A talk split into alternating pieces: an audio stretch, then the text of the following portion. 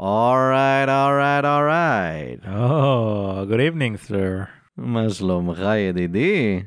וואי, טוב, תודה. ברוך הבא, ברוכים הבאות וברוכות הבאים לעוד פרק של מה יש בזה? ככה יצא. אני קובי מלמד, אני אלעד יצחקיאן. וכיף לנו מאוד. אולי ככה, לפני שנתקדם, תכניס את כולם לעניינים עם uh, מה שאנחנו אוהבים לקרוא לו חוקי בואו, הפורמט. בואו, gather around people, gather around, ותקשיבו למעשה שהיה, כך היה. יאללה, פיתחו פה חצי גורן, אני רוצה לראות את כולם בחצי גורן. חצי גורן זה, זה טעות של הצבא, נכון? זה לא אומרים, חצי גורן זה כמו רבע או משהו, כן, אני גם זוכר משהו כזה. נכון? אני חושב שגורן זה כבר אתה חצי. תדבר ואני אחפש את זה עכשיו. בכל מקרה, תשאל את מג"ד הגדוד, אולי הוא יגיד לך. ככה, אנחנו יש לנו פה חוקי פורמט מאוד מאוד נוקשים. קובי מביא סיפור אמיתי לחלוטין שקרה במציאות איך נשמע מופרך. אני לא מכיר את הסיפור, שומע אותו יחד איתכם בפעם הראשונה.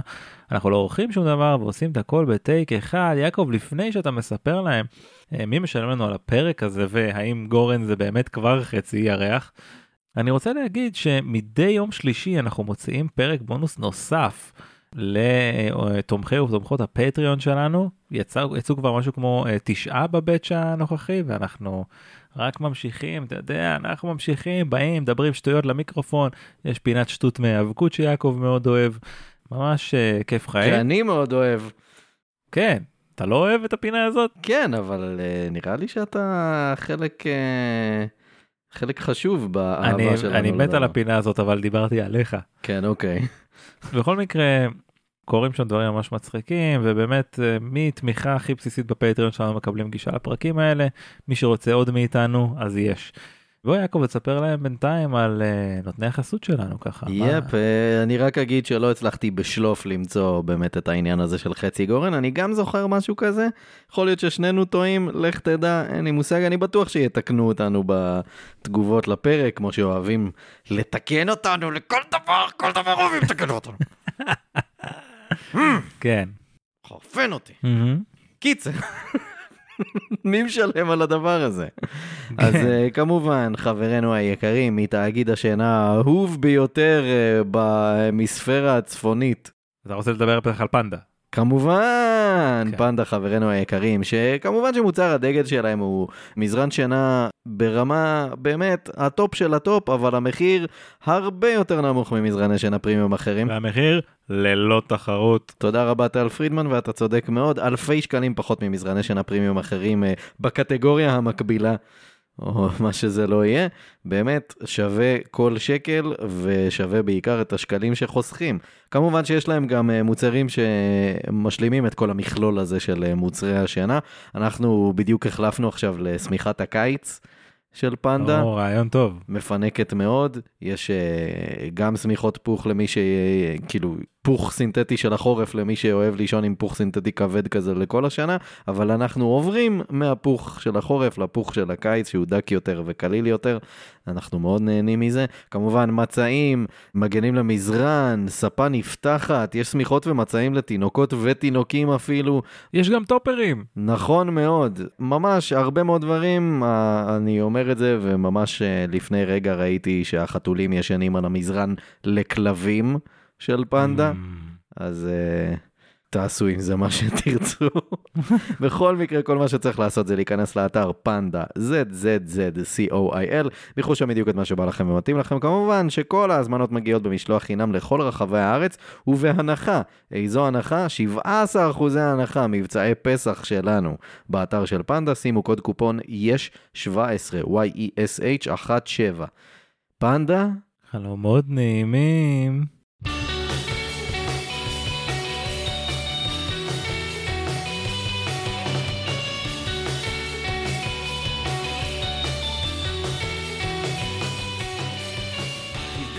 היי, מה קורה?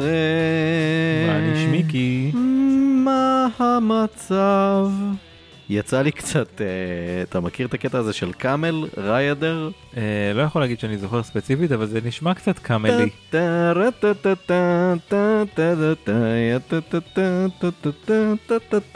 לא משנה, שיהיה קטע יפהפה.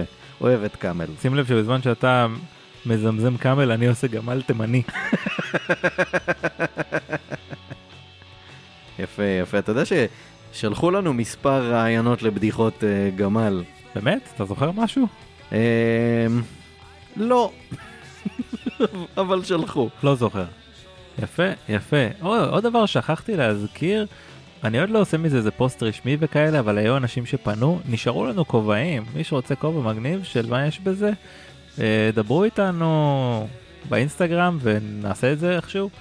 זהו, זה המסר השיווקי האחרון שלי. יפ, אני חושב שאנחנו נצטרך אה, בקרוב אה, להקים איזושהי פלטפורמת מרץ', כי יש לנו עוד רעיונות למרץ', אבל... אה, כן, אבל אני אומר, אתה יודע, יהיו אנשים שגם ככה נשלח להם וזה, בוא נעשה את זה אולי בבאץ'. אבל כן, צריך איזה לא, פלטפורמה. בכיף, באהבה, אני אשמח. טוב, יעקב, אז מה... without further ado? שנצא לדרך? כן. יאללה, נעימת uh, מעבר ונתחיל.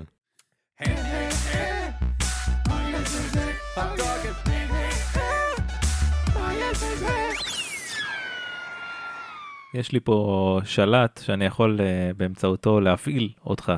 אולי ישמעו אותו במיקרופון אפילו, זה שלט של הילדה, זה הצעצוע הכי מטמטם שיש. רוצה לשמוע? או, וואו, כן, כן, יש, לה- מה זה שלט לזר? יש בו הרבה, הוא עושה כל סוגי החיות, אבל עזוב, אני לא אלאה אותך עכשיו. וואו, איזה יופי, אוקיי. אתה רוצה לעשות גדי ששוחטים אותו בהר הבית? יש פה. תן לי, כן. אני לא זוכר, זה רק כתוב רק מספרים, אתה רואה? אה, זה לא, אי אפשר לדעת מה זה לא מה, עכשיו לא תנסה טוב, כל למה דבר. אין לייבלים? תראה. זה נגיד, זיהית את החיה הזאת? זה כלב כאילו? זה אמור להיות. אתה רואה, יש כאלה שהוא גם אומר לך. אה, וואו. anyway, כן, אז מבחינתי אפשר להתקדם. זה, זה לא מוצר טוב. לא, אבל... תשמע, כבר ילדה שנייה, מספק את הסחורה. אוקיי, מה שמעסיק, שיעסיק. טוב, אז יאללה, בוא נצא לדרך לסיפורנו להיום, ואנחנו עם השם הגנרי בתבל. ג'ון סמית. וואו, מדהים. ג'ון סמית נולד באמת? בפרת, סקוטלנד, ב-10 ביולי 1823, אבל יש פה catch, אבל זה באמת השם הכי גנרי בעולם. ברור. כן. מה ה catch? ה catch הוא שזה לא השם האמיתי שלו. אה, אני עדיין ניחשתי נכונה. ניחשת נכונה, פשוט אף אחד לא יודע מה השם האמיתי שלו. אה, אז מבחינתי זה השם שלו. כן, כן. אנחנו נקרא לו ככה גם. באיזשהו שלב הוא פשוט התחיל לקרוא לעצמו ג'ון סמית. אז זה מה יש. אולי הוא לא זכר איך קוראים לו. אז הוא אמר בוא ניקח שם כלשהו. טוב, תכף תראה, הוא כזה שינה את הזהות שלו פחות או יותר.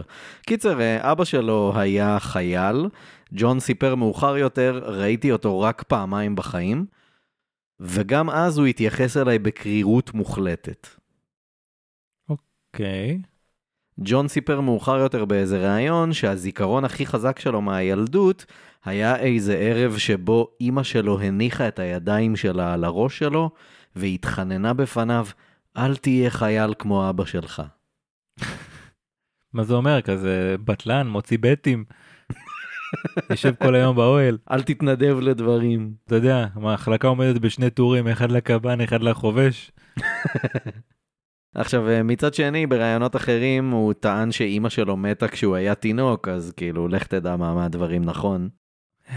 כן. אוקיי. אין לדעת. בערך בגיל 15, ג'ון סמית עזב את הבית והגיע לעיר הגדולה גלזגו. היה לו תיק גדול שמתוכו הוא מכר כל מיני סחורות, כזה תכשיטים, סכינים, קופסאות שימורים, ספרים, ועוד ועוד ועוד. כן. כזה כלבו של איש אחד כזה. ואז החורף הגיע והיה לו קר והוא סבל ממש. אה, יום אחד הוא פגש איזה חבר, והחבר סיפר לו שהוא עובד בתור שחקן באיזה תיאטרון מקומי ושהם צריכים עוד שחקנים. אה, אוקיי. אז אה, ג'ון הצטרף לתיאטרון, ומהר מאוד התברר שיש לו כישרון טבעי למשחק. הקהל התלהב ממנו מאוד, ודי מהר ג'ון קיבל יותר ויותר זמן על הבמה, ותפקידים יותר ראשיים וכזה. עוד ועוד צופים הגיעו לראות אותו, ובהנהלת התיאטרון שמחו מאוד מהגדילה בהכנסות. ג'ון סיפר, עשיתי כסף טוב, אבל בעיקר רציתי להשתפר ולצמוח כשחקן. הלכתי להרבה מאוד הצגות, קראתי את שייקספיר ועוד כותבים גדולים אחרים, ולמדתי איך להתאים את עצמי לבמה. יפה, תשמע, הוא אומר את כל מה שאתה רוצה לשמוע ב...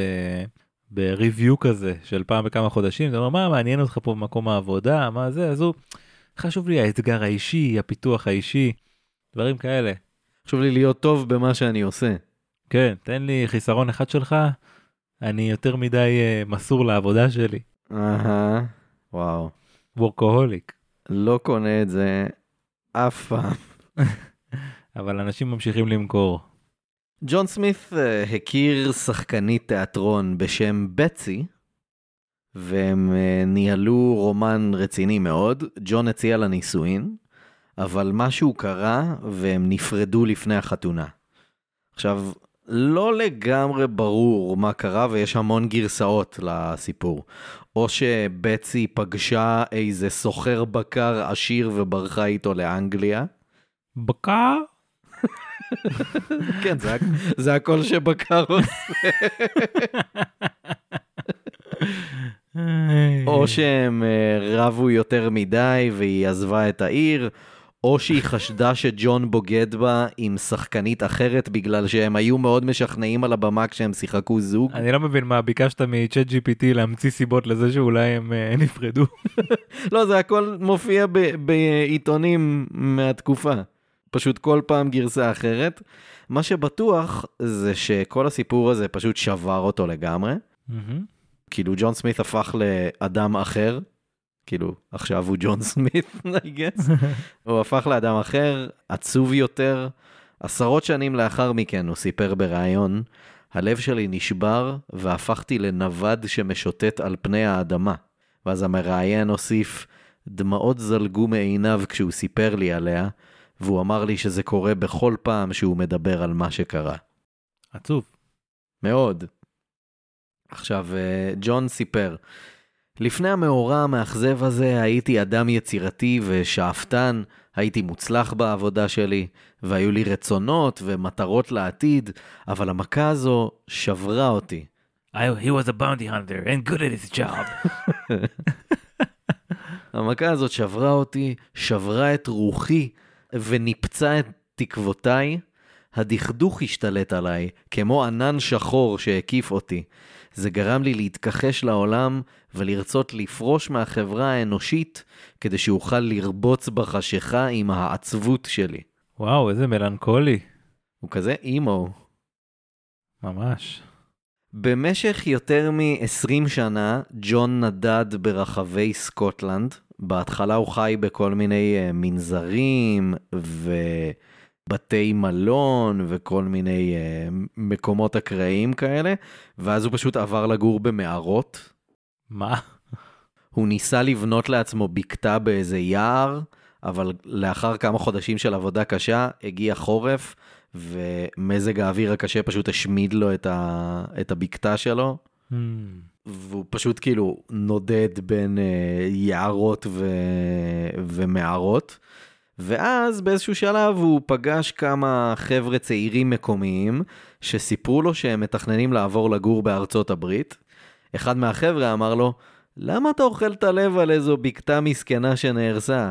היערות באמריקה מלאים במערות גדולות. בוא איתנו לשם ואתה כבר תמצא לעצמך בית שם. בוא איתנו לטיול מערות. בוא איתנו להיות אדם קדמון באמריקה. משהו כזה.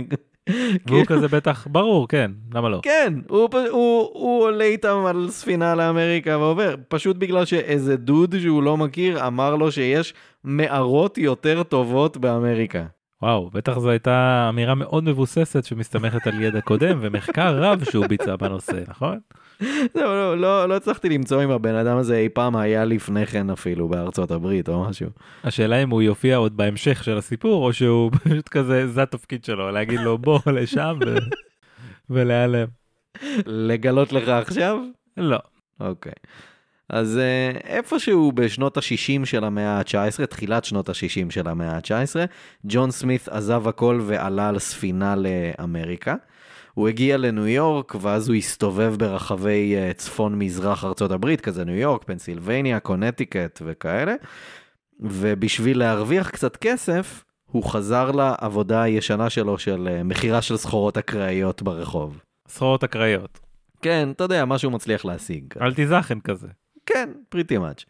וכשהוא הגיע לבוסטון, איזה מישהו אמר לו שיש דרישה רצינית בבוסטון לפירות יער, כן. אז הוא כזה, היי, יש לי המון ניסיון ביערות מכל השנים שחייתי שם, אמנם ביבשת אחרת, אבל עדיין. אז הוא אמר לעצמו, טוב, סבבה, אז אני אצא מבוסטון, אני אקטוף פירות יער ואני אחזור למכור את זה בבוסטון. אז זה מה שהוא עשה, וכאילו זו עבודה מאוד קשה. כן. במיוחד אם אתה לא מכיר את האזור. וזה לקח לו המון זמן והוא לא הרוויח מזה כמעט כלום. כאילו, הוא סיפר באיזשהו שלב שעל עשרה ימי עבודה ביער, הוא הרוויח בערך חמישה דולר במכירות של אוכמניות, שזה שום דבר. מינוס דולר אחד בהוצאות מחיה בעיר, כי כשהוא שם הוא צריך לשלם על דברים. אז יענו 4 דולר רווח על עשרה ימי עבודה, בכסף של היום זה בערך 74 דולר. שזה לא יותר מדי. זה כלום. על עשרה ימים. כן. כאילו מה למה אוקיי בסדר בוא נשמע מה מה איך הוא קידם את זה.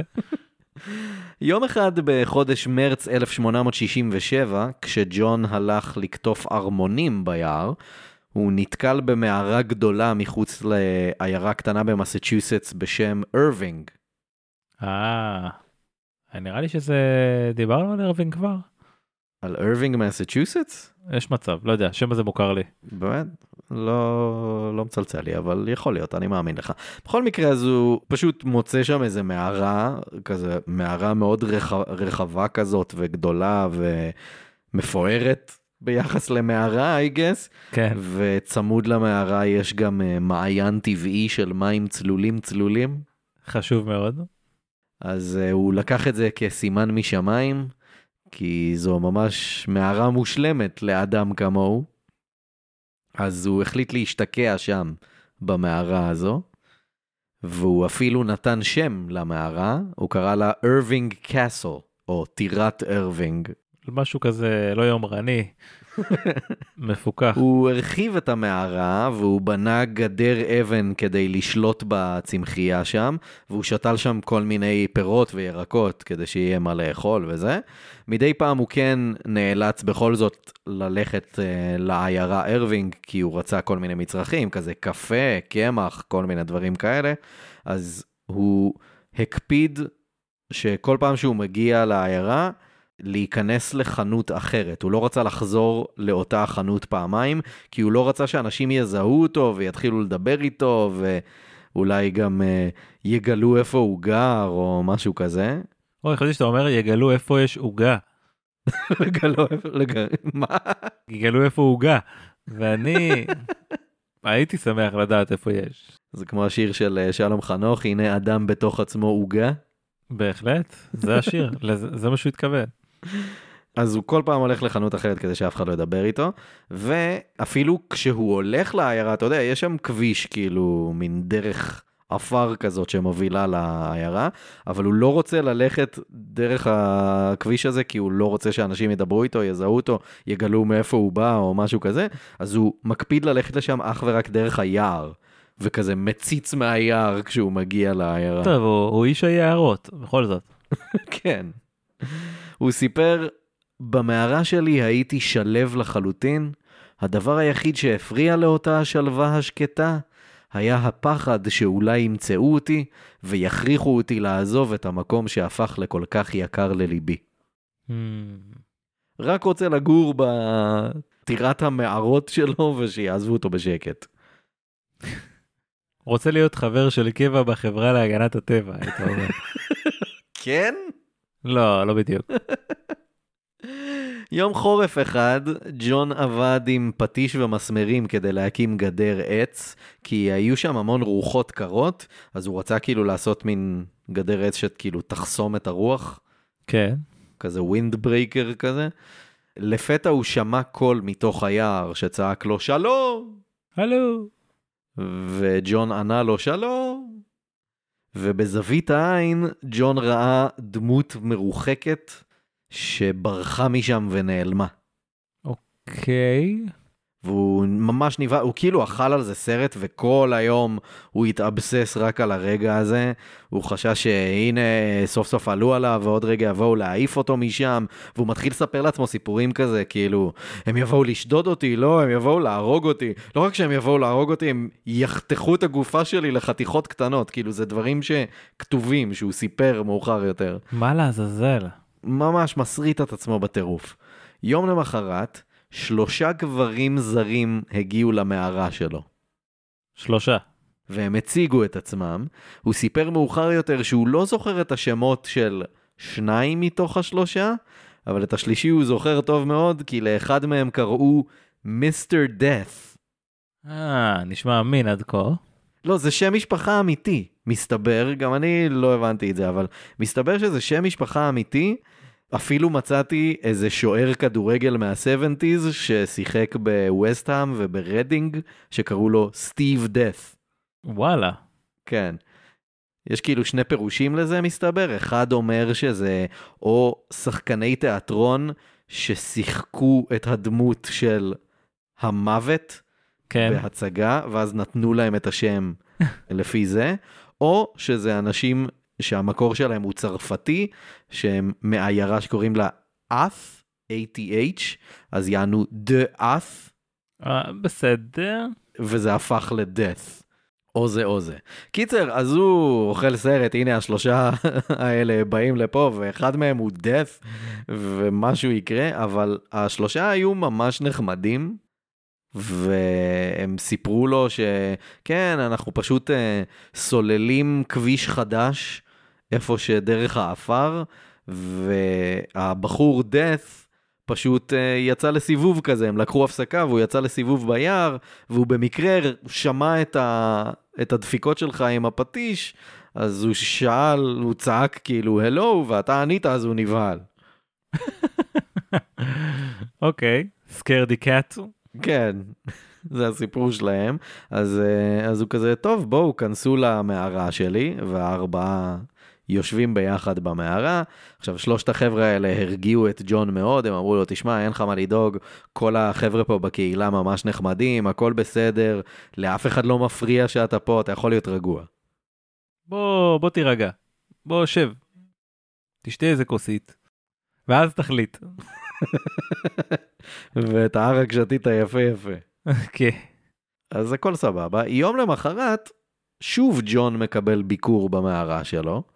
הפעם קבוצה של נשים מארווינג, שלא רק שהן באו לשם, הן מביאות איתן מלא אוכל וממתקים בשבילו. כן. כאילו מתייחסות אליו בקטע של כאילו, היי, הנה השכן החדש, בוא נקבל את השכן החדש שלנו. What the fuck? כן, זה איזה דוד שחי פה במערה. יש סצנה כאילו שם, יש דיבור. כן, אה, השלושה חבר'ה אמרו שכל החבר'ה פה בקהילה ממש נחמדים.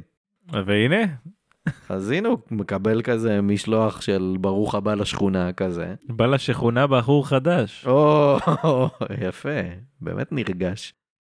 אז uh, יום למחרת עוד אנשים, והפעם חלק באו עם אוכל, חלק באו עם כזה כלי עבודה וחומרים כזה, שיהיה לך, שתוכל לבנות פה משהו בשביל עצמך, זה כאילו, ממש, אנשים באים לעזור, וזה קרה שוב ושוב ושוב, כאילו, כמעט כל יום הוא מקבל ביקורים של אנשים שבאים כזה לדבר איתו קצת ולתת לו דברים ושיאכל ועל הדרך הם כזה יושבים קצת עושים איזה פיקניק כזה ביער שם כי מקום נחמד.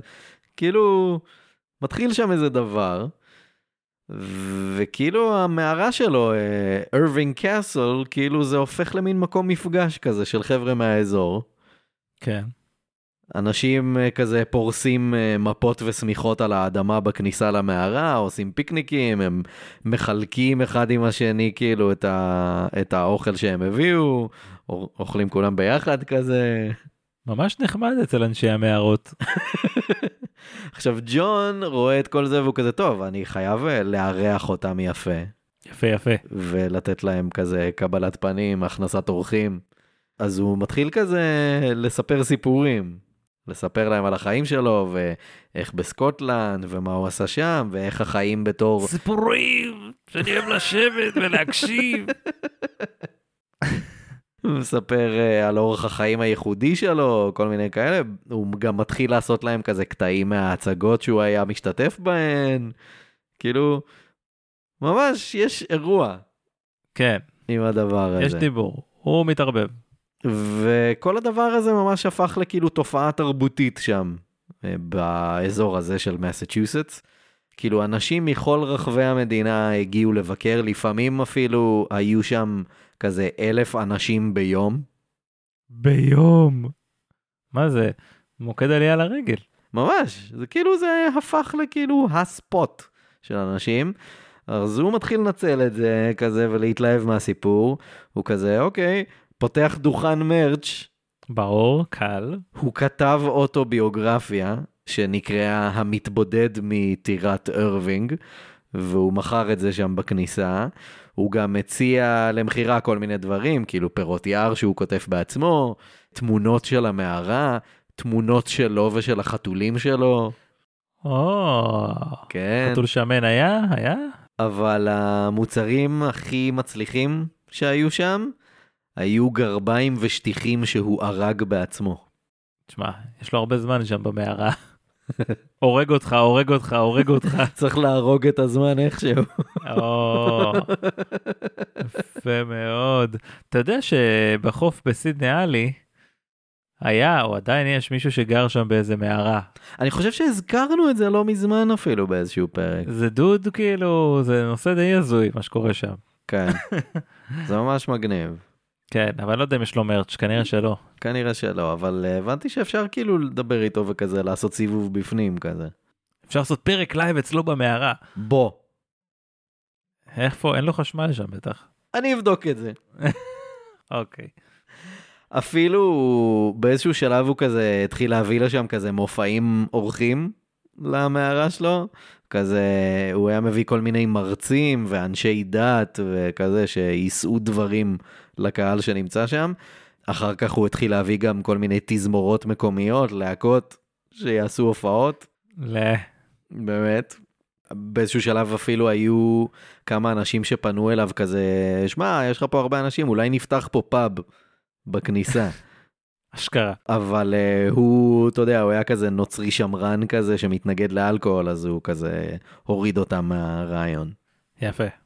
עכשיו, uh, בנוסף גם היו לו עוד כל מיני, כאילו הוא נהג uh, לספר שיש לו קשר טוב עם כל בעלי החיים באזור. היו לו כמה חתולים באמת שישנו איתו במערה.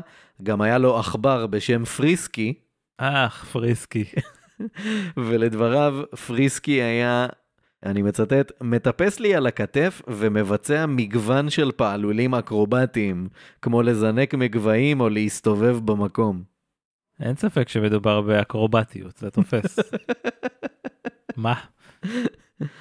פריסקי העכבר האקרובטי. פריסקי in a jar. Mm, יום אחד אישה מבוגרת שעבדה בתור מתקשרת עם רוחות הגיעה ליער. מה, מה, תסביר קצת על המקצוע הזה. אה, אה, זה בדיוק כמו שזה נשמע, ועד היום זה כזה. כאילו היא מדיומית, זה עד היום קורה. אני הילר, אני מתקשר עם נשמות. יש לי חשמל סטטי בידיים, לכולם יש חשמל סטטי בידיים. לי יש יותר, אוקיי? קטע ענק של אסי כהן, באמת, אני לא יודע. למה אין את הדמות הזאת יותר. מושלם. רק צריך לוותר על אחד ממשפטי המפתח והכל סבבה. עצור? כן, כן, נראה לי שכן. כן. אז המדיומית הזאת מגיעה ליער, והיא רואה את ג'ון והיא מיד מתעלפת. אז ג'ון רואה אותה והוא כזה ישר רץ למעיין שלו כדי להביא לה כזה כוס מים. רגע, אני אביא לך כוס מים מהמעיין. כן? אוקיי. והוא רץ אליה חזרה, עכשיו בזמן שהוא רץ אליה חזרה היא כזה קצת מתעוררת, והיא רואה אותו כזה, אתה יודע, איש, איש מערות שרץ אליה עם שיער לבן ארוך מתבדר ברוח כזה, אה, הוא רץ אליה והיא כזה ישר נבהלה והכריזה שהוא ישות אלוהית, אה, ולא רק זה, היא שאלה אותו, תגיד, הצבא המצרי עדיין בתוך ים סוף? what the fuck. והיא שאלה אותו, תגיד, אתה יודע מה קרה לעצמות של יוסף? אלה הדברים שהיא שואלת אותו אם היא חושבת שהוא אלוהים כאילו? כן. מה קרה? למי אכפת מהעצמות של יוסף?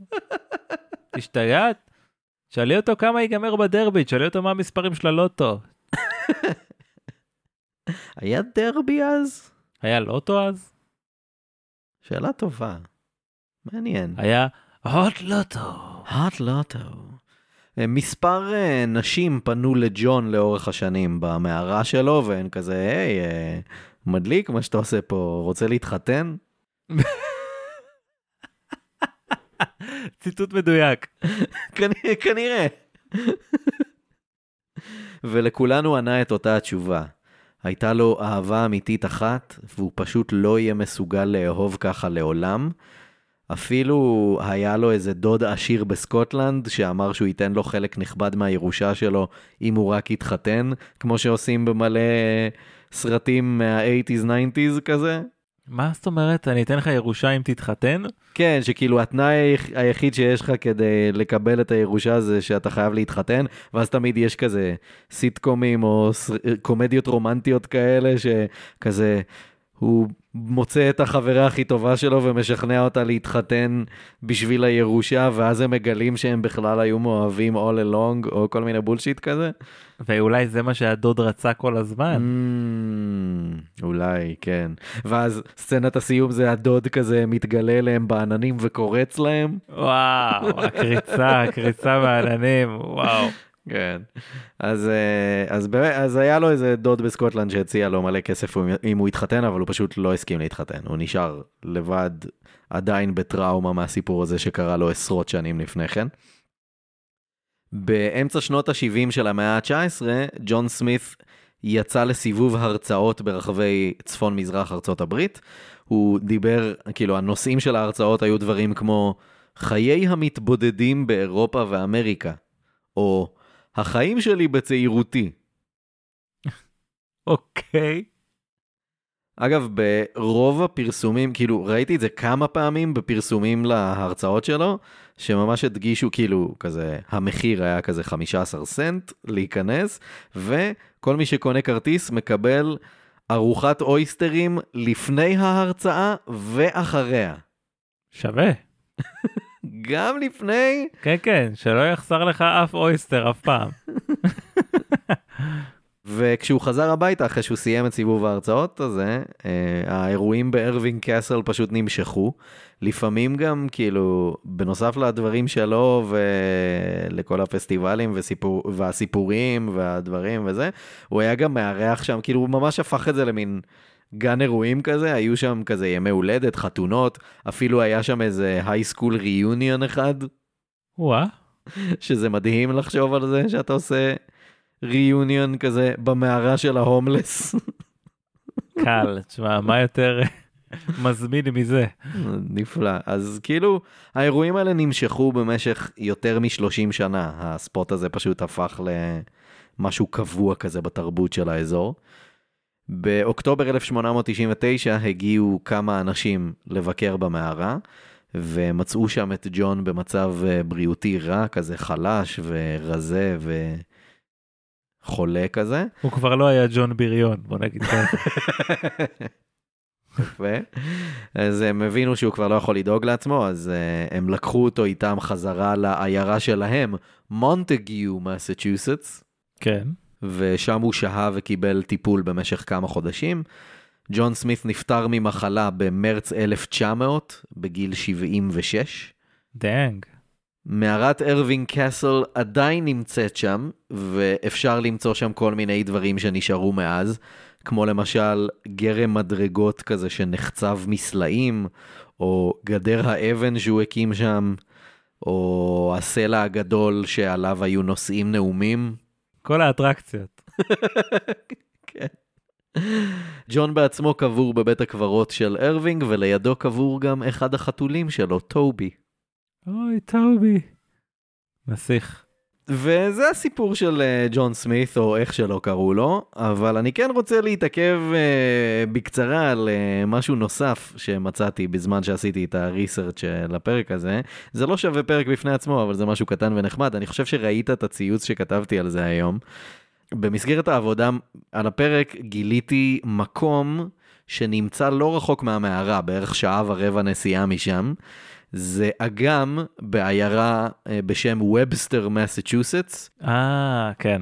לאגם קוראים צ'רגוגגוג מנצ'אוגגוג צ'או בנגנגמוג. זה לא השיר הזה מה-90's? They'll be singing when we're winning. זה, לא? וומבה. כן. לא, זה לא זה, זה צ'רגוגגוג מנצ'אוגגוג צ'או בנגנגמוג. אני לא מבין איך אתה יכול להתבלבל בין צ'מבה וומבה לצ'רגוגגוג מנצ'אוגגוג צ'או בנגונגמוג. אה, צ'מבה וומבה זה השם של הלהקה בעצם. נכון, השיר נקרא טאב ת'מפינג. טאב ת'מפינג.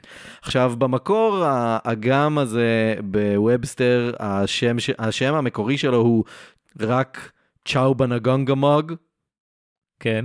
שזה הגרסה המקוצרת כאילו, אבל זה השם הרשמי של האגם הזה, שהמשמעות של זה זה בשפה של ילידים מהאזור, אה, המשמעות של השם זה אגם המחולק על ידי איים. וזה השם הרשמי שמופיע במפות וכזה, אז אתה בטח שואל את עצמך, למה לא קראתי לאגם הזה צ'או בנגונגמוג, אלא צ'רגוגגוג מנצ'אוגגוג צ'או בנגונגמוג. באמת, למה? שאלתי את עצמי בדיוק את זה. אני בטוח. אז השם הארוך הזה בכלל הומצא מאוחר יותר, ואין לו באמת משמעות אמיתית, זה כנראה התחיל בתור איזושהי בדיחה של המקומיים בוובסטר. עכשיו, כן. הבדיחה הזאת התפתחה, ובשנת 1921, השם המלא צ'רגוגגוג מנצ'אוגגוג צ'או בנגונגמוג, הופיע בעיתון של העיירה, ושם נכתב שהמשמעות של השם היא, אתה תדוג בצד שלך, אני אדוג בצד שלי, ואף אחד לא ידוג באמצע. זה בעצם השם, השם הוא חוקי הפורמט. יפה. אבל זה סתם איזה, כנראה איזה דוד המציא את זה, ואז אה, מישהו הכניס את זה לעיתון, וככה זה השתקע. אז אה, נכון שבאופן רשמי השם של האגם הוא צ'או בנגונגמוג, אבל המקומיים עדיין מקפידים לקרוא לו צ'רגוגגוג מנצ'אוגגוג צ'או בנגונגמוג. ומבחינתם זה כאילו קטע כזה של גאווה מקומית למי שמצליח להגיד את זה נכון. תשמע, אה, קודם כל גם אני הייתי מרגיש מאוד מאוד גאה בעצמי אם הייתי מצליח להגיד את זה, אני לא אפילו מתכוון, אני לא מתכוון לנסות אפילו. גאווה מקומית. זה לא קשה ידידי, רק צריך להגיד צ'רגוגגוג מנצ'אוגגוג צ'או בנגונגמוג. צ'רגגגוג מן גגגוג צ'או מן גגגוג. לא רחוק. לא רחוק. ספרו לנו בתגובות אה, אם הצלחתם להגיד אה, צ'רגוגגוג מנצ'אוגגוג צ'או בנגונגמוג. בהחלט, כן. קול, זה היה עוד פרק של. מה יש בזה? יפ, ולפני שנסכם כמובן, שנזכיר שהפרק הגיע בחסותם האדיבה והחשובה של חברינו באתר פנדה, חברת פנדה, שנמצאים באתר פנדה ZZZCOIL. כנסו לשם, בחרו שם מוצרים שישדרגו את חוויית השינה שלכם. שימו שם קוד קופון YESH17, יענו יש 17, ל-17% הנחה למבצעי פסח. יופי, ובוא אספר היכן אפשר למצוא אותנו, אנחנו נמצאים באתר שלנו מה יש בזה דוט קום, בספוטיפיי, באפל פודקאסט ובשאר אפליקציות הפודקאסטים.